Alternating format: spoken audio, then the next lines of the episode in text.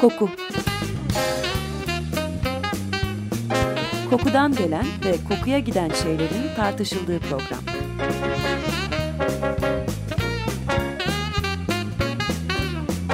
Hazırlayan ve sunan Vedat Ozan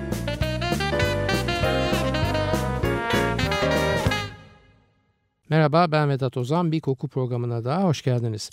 Bazı insanlar yemek için yaşar, bazıları ise yaşamak için yer. Siz hangi gruptan olursanız olun koku duyunuzu yitirip anozmik olmanız halinde yani hiç koku alamaz bir halde olmanız durumunda sadece yaşamak için yiyen bir insan olursunuz. Koku duyusunu yitiren bir insanın tat alma duyusu yerinde olmasına rağmen lezzetin o kadar önemli bir ögesi devre dışında kalmış olur ki lezzetin kalan kısmını oluşturan tat alma yeteneklerini de kaybettiklerini sanırlar. Koku duyusu olmadan içtiğiniz Sprite veya Coca-Cola tıpatıp aynı bir tat verir size. Veya yediğiniz şeftali sadece az ekşili tatlı bir maddedir. Ağzınızın içinde çiğnenerek midenize yollanan. Yani dün akşamki zeytinyağlı enginar yemeğinin lezzetinden bahsederken aslında o enginarın kokusunun lezzet duygunuza yapmış olduğu katkıdan bahsediyorsunuzdur. Çoğu kez yediğimiz yiyeceğin kokusunu alıp onu tat diye isimlendiriyoruz ve bu yanılsamaya da bütün kalbimizle inanıyoruz. Oysa tat bambaşka bir şey. Biz bu iki kelimeyi tat ve lezzeti çok fazla birbirine karıştırırız ve lezzet tatı da içermesine rağmen onun içindeki diğer unsurları tat kelimesi lehine yok sayarız. Böyle yaparak da aslında hem lezzeti oluşturan diğer unsurlara hem de beş farklı kulvardan oluşan tadın kendisine haksızlık yapmış oluruz. Neredeyse bütün batı kültürleri için söylüyorum bunu. Zaten pek çoğunda lezzet ve tat aynı kelimeyle ifade ediliyor. İspanyolca'da sabor deniyor, Almanca'da geçmak deniyor vesaire. Yemek yerken iki kere koklama olayı yaşıyoruz. Birincisi o yiyeceği ağzımıza yaklaştırırken burnumuz vasıtasıyla yaşadığımız ortonazal koku alma. İkincisi ise yiyecek ağzımızın içindeyken ondan dağılan kokuları algıladığımız retronazal koku alma olayı.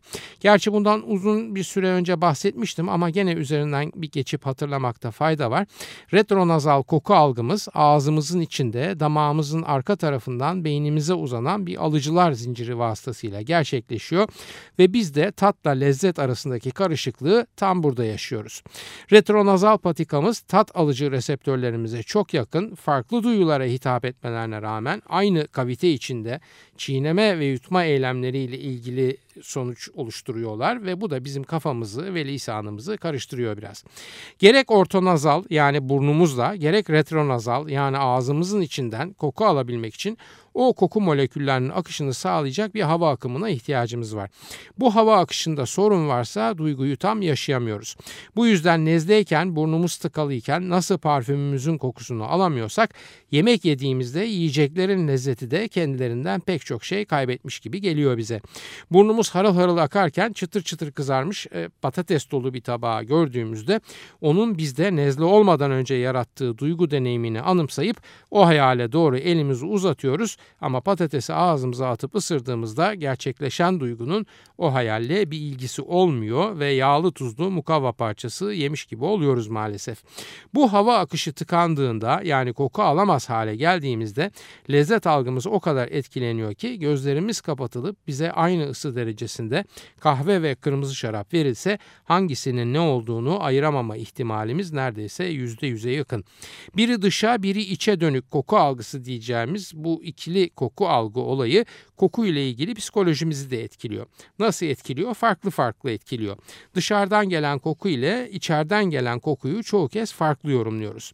Acaba bunda içeriden gelen kokuda ağzımızın içindeki bir maddeden koku alırken tat ve doku gibi diğer değişkenlerin işin içine dahil olmasının da etkisi var mıdır dersiniz. Paul Rosin, Pennsylvania Üniversitesi'nde psikoloji profesörü ve yoğun ilgilendiği alan fizyolojik, kültürel ve biyolojik etmenlerin yeme tercihlerimizi nasıl etkilediği. Nereden de bulur bu adamlar bu konuları demeyin ve bu alanlarda yoğunlaşan ilginin pratik sonuçlarına gelelim.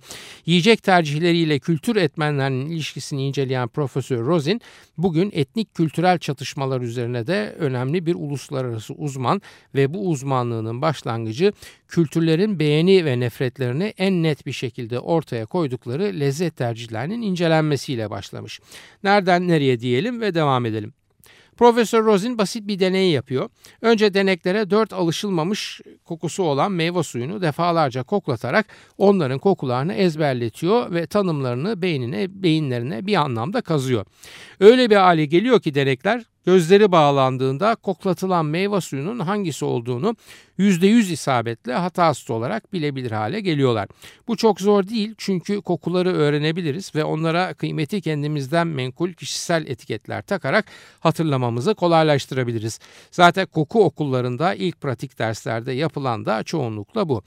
Rosie'nin denekleri gözleri kapalı bile dört kokuyu tanımlayabilir hale geldiklerinde bu kez deneyin ikinci aşamasına geçiliyor. İkinci aşamada aynı meyve suları bir şırınga yardımıyla deneklerin ağzına sıkılıyor ve isimlendirmeleri talep ediliyor. Sonuç neredeyse bir hüsran.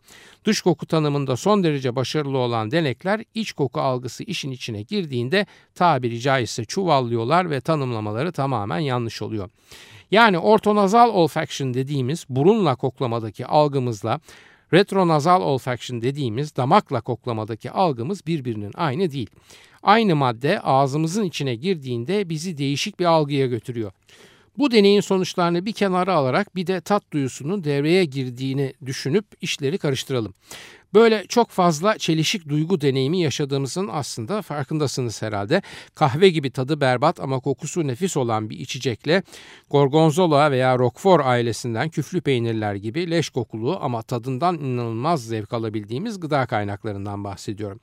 Elbette bir 5 dakika vakit ayırıp üzerine düşünsek bu çelişik örnekleri çoğalttıkça çoğaltabiliriz. İç ve dış koku algısı tatla birleştiğinde toplamlarından farklı bir duyguya yol açabiliyor diye özetle özetleyelim şu an geldiğimiz noktayı ve bir adım daha ileri giderek bu kez işin içine görselliği de sokalım. Bu kez sahneye gene bir psikoloji profesörü olan Bayan Debra Zellner'ı davet ediyoruz. Tahmin edebileceğiniz gibi Profesör Zellner da gıda ve aromaların kültürel farklılıklar ve insan psikolojisi üzerine etkileri üzerine çalışmalar yapan bir bilim insanı. Zellner renksiz şeffaf kokulu bir sıvıyı ikiye bölerek iki küçük cam kaba aktarıyor ve bunlardan birini hafifçe renklendiriyor. Gözleri bağlı olarak odaya alınıp hangisi daha kuvvetli kokuyor diye sorulduğunda e, deneye katılan deneklerin çoğunun cevabı ikisi de aynı kuvvette kokuyor şeklinde oluyor. Gözlerindeki bağ açılıp soru tekrar edildiğinde bu kez denekler renklendirilmiş sıvının daha kuvvetli koktuğunu söylüyorlar. Burunla dışsal koku algısı yani ortonazal koku algımız üzerine görsel algımızın oynadığı bu küçük oyunun net sonucundan sonra Profesör Zellner bir adım daha ileri gitmeye karar veriyor ve acaba retronazal yani damak yolumuzla oluşan koku algısında durum nasıl olurdu diye düşünüyor. Aynı sıvı bu kez sıkı sıkıya kapalı ve üzerindeki kapaktan sadece bir çubuk çıkan kapa konuyor. Kabın çubuk yani pipetin rapt edildiği kapağın altında kalan kısmı şeffaf yani sıvının rengi denek tarafından görülebiliyor oradan. Kapak ve hiç hava boşluğu bırakmadan çıkan çubuğun sebebi burunla koku almalarının önüne geçerek koku algısını deneklerin sadece damaklarına bırakmak. Bu koşullar altında tekrar edilen deneyde sonuç bu kez tam tersi çıkıyor ve renklendirilmiş sıvıdan damak yoluyla alınan kokunun daha düşük kuvvetli olduğunu beyan ediyor denekler. Karışık işler bunlar. Aynı kaynak nasıl iki farklıya yol açabiliyor? Aslında işin içine renklendirme girdiğine göre ve duyu uyaranları çeşitlenip arttığına göre belki de maddeyi bir bütün olarak ele alıp aynı kaynak bile demememiz lazım. Neyse tam burada bir kahve molası verelim. Tadını boş verip aromasını derin derin içimize çekerek kahvelerimizi içerken de Sinarama'dan dinleyelim Lolo Bridge'da. You shake, I sweat. It stings. I ache. You're wet. I cling. Your thighs. Your breasts. My cheek.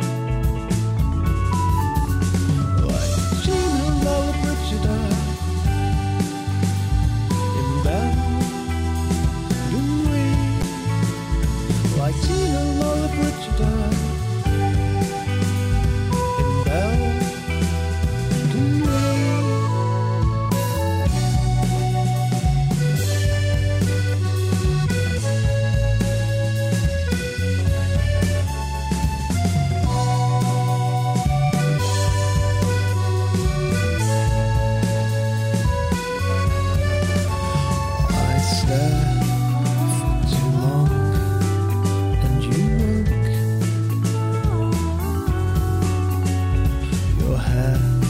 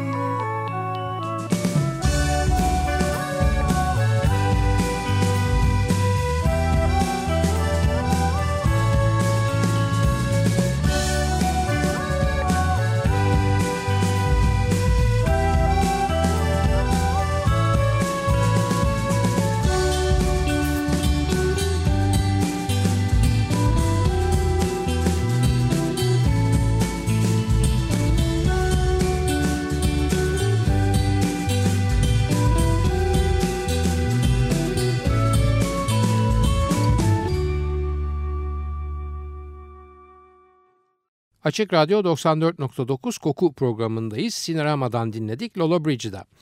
Tat ve kokunun ayrılmaz bütünlüğü içinde yorumladığımız lezzet olgusu kendi bileşenleri içinde de sonsuz iletişime ve etkileşime açık. Pek çok kokuyu tat duyusundan ödünç kelimelerle açıklıyoruz.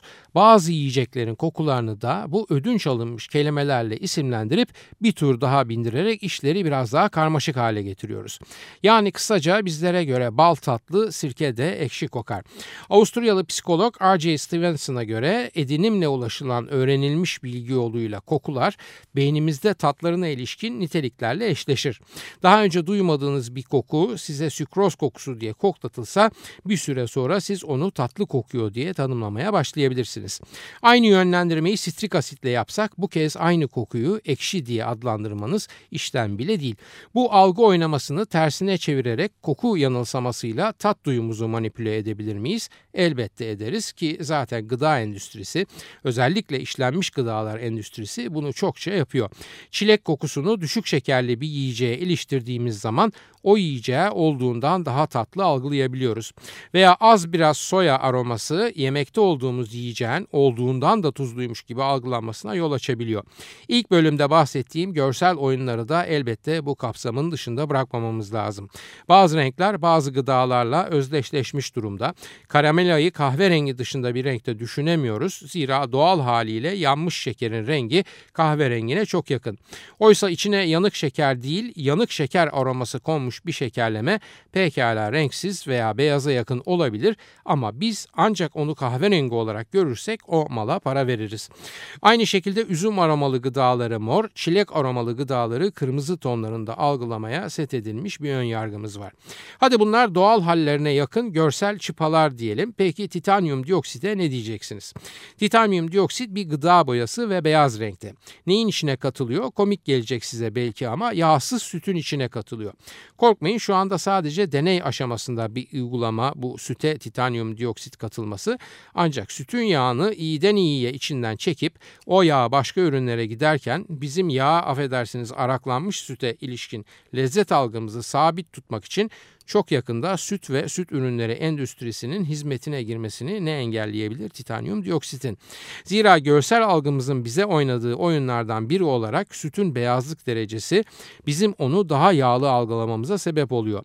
Bu anlamda bir yağ katkısı olmamasına rağmen içine titanyum dioksit katılmış ve beyazlatılmış sütün sadece bir küçük renk oynamasıyla daha akışkan bir dokusu, daha gelişkin bir tadı ve daha yüksek yağ varmış gibi geliyor bize. Bize yapacak ne kalıyor bu durumda peki? İlk ve en önemlisi etiket okumaya alışmamız ve bilmemiz lazım. Ambalaj etiketlerindeki içerikler bölümü genelde nedense çok küçük harflerle yazıldığı için Belki de alışverişe giderken eğer işlenmiş veya paketlenmiş gıda satın alacaksak sadece bunun için cebimizde veya çantamızda bir yakın okuma gözlüğü ve belki de daha iyisi bir büyüteç bulundurmamızda fayda var. Şaka gibi geliyor büyüteçle alışverişe çıkmak belki ilk duyuşta ama bu bilinçli hareket etmemiz halinde en azından ilk adımı atmış oluruz diye düşünüyorum. Kokuyla tat arasındaki bu psikolojik oyunlar güzel ve bir sürü insan da bu işlerden bir ton para kazanıyor. Ama psikolojik algının berisindeki nörolojik algı yani işin fiziksel İngilizcesiyle hardwired temelleri konusunda henüz elimizde kesin veriler yok. Tadı ve kokuyu nörolojik olarak ayrı ayrı biliyoruz ancak birbirleriyle etkileşimlerine ve söz konusu yanılsamalara yol açan sinirsel iletişimlerine henüz daha tam olarak vakıf değiliz. Tat dediğimiz zaman aslında yeme ve içme eylemlerimizle birlikte ağzımızın içinden doğru gelen karmaşık bir duygular bütününü kastediyoruz ve kullanmamız gereken lezzet kelimesi yerine tat kelimesini kullanıyoruz. Bu duygular bütününün içinde tat, doku, ısı ve en önemlisi büyük oranda da koku var. Büyük bir parça çikolatayı ısırdığımızda önce yumuşak ve yağlı bir doku hissediyoruz dilimizde. Daha sonra tatlı ve acı tatların bir karışımını ve en kuvvetli olarak da o muhteşem çikolata aromasını algılıyoruz. 35 santigrat derecede erimeye başlayan çikolata parçacığı dilimizin üzerinde vücut ısımıza yenik düşerken bize de bu keyifli karmaşanın eşlik ettiği bir yolculuğun kapılığını açıyor. Hep söyledik burnumuzu tıkasak 5 parametreyle sınırlı kalan tat duyumuz bize lezzet ifade etmekten çok uzak kalır ve biz her zaman yaptığımız gibi aslında kelimeleri yani tat ve lezzet kelimelerini birbirine karıştırdığımızı fark ederiz. Tıkanmış burnumuzu açtığımızda ise koku duyusunun da binlerce değişkenli katılımıyla beş tattan binlerce lezzete uyanan zengin bir deneyimin tanığı oluruz. Sadece zengin bir haz deneyimi değil, aynı zamanda bir tanımlama sürecinde başlatır bu lezzet içindeki koku unsuru ve tıkalı burunla içtiğimiz acı sıcak suyun kahve olduğunu ancak bu koku duyusunun devreye girmesiyle fark edebiliriz. Beş kategoride tattan bahsettik. Nedir bu beş tat hatırlayalım. Ekşi, tuzlu, tatlı, acı ve umami. Bizler daha çok acı, tatlı, ekşi ve tuzlu olmak üzere dört tada aşinayken aslında bilim dünyasının sınıflandırmasında onlara bir de görece çok daha yeni keşfedilmiş edilmiş olan umami de katılıyor. Japonların ve Japon bilim adamlarının umami tuzlu olmanın da ötesinde bir şeydir diyen ısrarlı araştırmaları sonucu 1996 yılında bu beşinci tat duyusunu da Batı dünyası kabullenmek zorunda kaldı.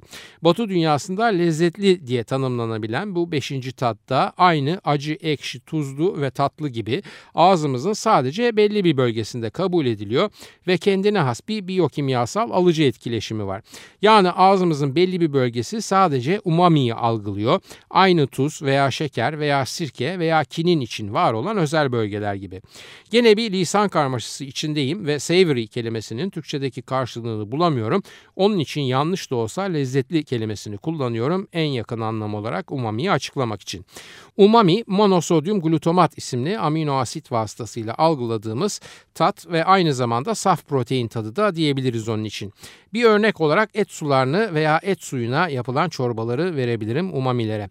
Fransız mutfağını Fransız mutfağı yapan et suları ve onların dahi uygulayıcısı Auguste Escoffier isimli şef ki 1890'larda Ritz Otel'in mutfağının kurucusu ve kovulduğu eski iş yeri olan Savoy Oteli'nin bütün kalbur üstü veya yüksek sosyeteye mensup müşterilerini buraya çeken adamdır. August Escoffier umami'nin bilincinde olmadan en yaygın batılı uygulayıcılarından biriydi mesela. Neden? Çünkü bütün yemeklerini et suyu temeli üzerine konumlandırmıştı ve bu et sularını kokulu aromatik bitkilerle bir araya getirip tam bir duyu karmaşası ve hedonik bir keyif alınmasını sağlamıştı. Peki biz bu saydığımız tatların nasıl farkına varıyoruz? Bu tatlar tükürüğümüzün içinde çözülerek ağzımızdaki alıcı hücrelerimize taşınıyorlar. Yani tükürüğümüz aynı şişenin içine konan parfüm konsantresini burnumuza taşıyan alkol gibi taşıyıcı ortam vazifesi görüyor tatlar için. Tükürüğümüz aslında içindeki sodyum iyonları nedeniyle tuzlu bir tada sahip. Biz bunu fark edemiyoruz zira uzun yıllar hatta ne uzun yılı çok kısa bir süre içinde buna alışkanlık, bağışıklık ve dolayısıyla tanıyamama hali geliştiriyoruz. Ama ağzımıza temas eden tuzlu bir cismi tanımak için bu tükürüğümüzdeki sodyum önemli. Çünkü bizim tuzlu bir tat alabilmemiz için o maddenin tükürüğümüzün içindekinden daha fazla sodyum içermesi lazım. Bir genel yanılgı var tatla ilgili. Dilimizle tat aldığımıza inanıyoruz ama sadece dilimiz değil tadı algılayan. Çoğunlukla dilimiz bu işlemde yardımcı olmakla beraber damağımız, boğazımız, yanaklarımızın içi, daha doğrusu bütün ağız içimiz tat olayında tanımaya yardımcı olmak için devreye giriyor. Dilimizin üzerinde gördüğümüz pütürcüklere papilya deniyor ve onlar saldığınız gibi tat algılayıcılarımız değil. Tat algılayıcılarımız o papilaların içinde gömülmüş durumda ve her pütürcükte ortalama 6 tat bezesi veya tomurcuğu var. Her bir tat bezesi veya tomurcuğunun içinde de portakal kabuğundaki pürüzlü delikler gibi konumlanmış 40 ile 60 arası hücre var. Dilimizde bu 40 ile 60 arası hücreyi içeren yaklaşık 5000 tat tomurcuğu yer alıyor. Dilimizin dışında yani damak, boğaz, yanak içi gibi bölgelerimizde de gene bir bu kadar yani 5000 adet kadar daha var tat tomurcuklarından ve toplam sayıları 10 bin civarında.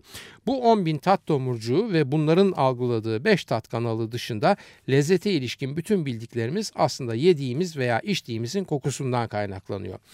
Tat ve koku duyuları arasında önemli bir biyolojik fark var. Koku öğrenmeye bağlı gelişebilirken tat daha katı ve genetik yollardan buluyor kendi ifadesini. Yani bir bebeğin ağzına şeker dokundurduğunuzda yüzünde hemen bir gevşeme ve gülücük. Tam tersi bir madde değdirdiğinizde mesela kinin diyelim buna bu kez yüzü buruşu veriyor. Gene bu bebeğin diline sirke damlatsanız dudakları hemen limon emermiş gibi büzülü veriyor. Beş tat içinde ta sadece tuz bundan farklı ve büyüme veya sosyal çevre alışkanlıkları içinde tuzdan aldığımız haz veya itici duygu değişebiliyor. Ne demiştik tatları sınıflandırırken? Tatlı, acı, ekşi, tuzlu ve umami demiştik. Bu tatlar kendi başlarına anlamlar içerdikleri gibi birbirleriyle beraber kullanıldıklarında farklı sonuçlara ve algılara da yol açabiliyorlar. Bu beraber kullanım halinde en etkin olan tat ögesi de tuz. Zaten bu nedenle her kültürün mutfağının ayrılmaz bir parçası haline gelmiş durumda ve kendi tadı dışında yol açtığı etkileşimli tatla da mutfaklara yerleşmiş vaziyette. Çünkü tuz acı tat alıcılarımızı bloke ederek engelleme özelliğine sahip ve tatlı bir şeyi daha tatlıymış gibi algılamamıza da yol açabiliyor. Hemen deneyebilirsiniz. Manavdan aldığınız greyfurtu ikiye bölün ve üzerine az tuz serperek yiyin. Her ne kadar greyfurtunuz ilk başta biraz tuzlu gibi gelecekse de aldırmayın. Zira tuz hem onun ekşiliğini bloke edecek hem içinde mevcut tatlı ögeleri daha da öne çıkaracak. Yani tuzlanmış bir greyfurt size tuzlanmamış halinden daha tatlı gelecek. Bu etkileşim elbette sadece tuz ve greyfurt için geçerli değil. Evde günlük kullanımınızdaki pek çok ürün bazı belirli tatları bloke etme özelliğine sahip. Mesela hiç dişlerinizi fırçaladıktan sonra portakal yediniz mi? Nasıl acı gelmiştir size o portakal eminim. Neden böyle olmuştur? Çünkü diş macununun içindeki bazı bileşimler sizin dilinizdeki tatlı tat alıcılarını bloke ederler ve tatlılar bloke olduğunda da portakaldan geriye sadece acılık bir de nefis bir portakal kokusu kalır. Korkmayın bana kanıp da diş fırçaladıktan sonra portakal yemek gibi bir cinslik yaparsanız bu acı tat duygunuz geçici olacak ve bir parçacık ekmek yediğinizde hemen reseptörlerinizin önündeki blokaj kalkarak tat alma duyunuz normale dönecek. Tat ve aromaların endüstriyel dünyası onlarca milyar dolarlık bir pazar. Sadece Amerika Birleşik Devletleri'nde bu endüstri desteğiyle ilerleyen işlenmiş gıda sektörünün pazarlama bütçelerinin toplamı 35 milyar dolar.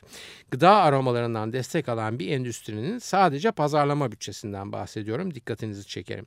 İnanın bu pazarlama bütçelerindeki toplam 35 milyar doların her bir senti sizi daha sağlıklı, daha doğal, daha lezzetli yiyecekler ve içecekler satın almakta olduğunuz konusunda ikna etmek için kullanılıyor. Bazen terimler ve korkular icat edilip ürünler bunlara tek çözüm gibi gösteriliyor. Bazen de sizin zaten mevcut hassasiyetleriniz göz önüne alınarak her daim uygulanmakta olan vasat günlük endüstriyel prosesler sanki cennet meyvasının formülü bulunmuş gibi abartılarak dikkatiniz çekiliyor. Ürün çeşidi çok fazla. Dev aroma kimyasalı şirketlerde bir tek çilek aroması veya soğan aromasından bahsetmek mümkün değil. Zira bu şirketlerin sadece bir tanesinde Amerikan pazarı için 6000 değişik çilek aroması formülü elde hazır tutuluyor. Top kekinizin içindeki çilek aroması başka, dondurmanızdaki çilek aroması başka, meyveli yoğurdunuzun içindeki başka, mısır gevreğinizdeki başka, içeceğinizdeki başka, şekerlemenizdeki başka vesaire vesaire. Bu durum elbette sadece çilek aroması için de geçerli değil. Yaklaşık 4000 değişik portakal aroması, 3000 tavuk aroması ve 5000 civarında da et ve biftek aroması söz konusu. Tereyağınızın kendisinin içindeki veya patlamış mısırınızdaki veya muhtelif tatlı veya tuzlu süt ürünü içindeki size o mis gibi tereyağlı ve sütlü intibanı veren aromaların sayısı da elbette binleri buluyor. Üstelik bu saydığım gıda aroması koleksiyonu sadece bir şirketin koku kütüphanesinden örnekler ve ülkelerin değişen kültürlerine uyum sağlamak maksadıyla bu çeşitlemeler gün geçtikçe artıyor da artıyor. Bu gıda katkılarının sağlık denetimlerinden geçmekte olduğu kuşkusuz. Size zehir yediriyorlar demek istemiyorum asla ve bilekis e, yediğinizden aldığınız zevki arttırmaya çalışıyorlar da diyebiliriz bardağın dolu kısmına bakarsak. Ama gelin biz gene de bütün bu milyar dolarların aslında bizim lezzet yani koku tat doku üçlümüzdeki içsel etkileşimden ve bunlara bağlı manipülasyonlardan kaynaklandığını bilelim. Ve müsaadenizle tat ve koku değişkenlerimizi biraz daha derinine ele alıp kendimizi ve algılarımızı biraz daha iyi tanımayı ileriki haftalara bırakalım ve bugünkü programımızı burada sonlandıralım. Evet efendim haftaya bir başka kokuda buluşmak üzere hepinize iyi günler dilerken soru, öneri ve eleştirileriniz için e-posta adresimizi hatırlatıyorum.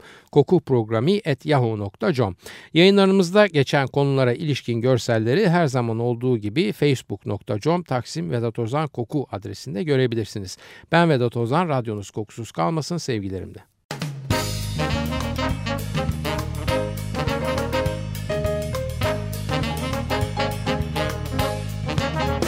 Koku Kokudan gelen ve kokuya giden şeylerin tartışıldığı program.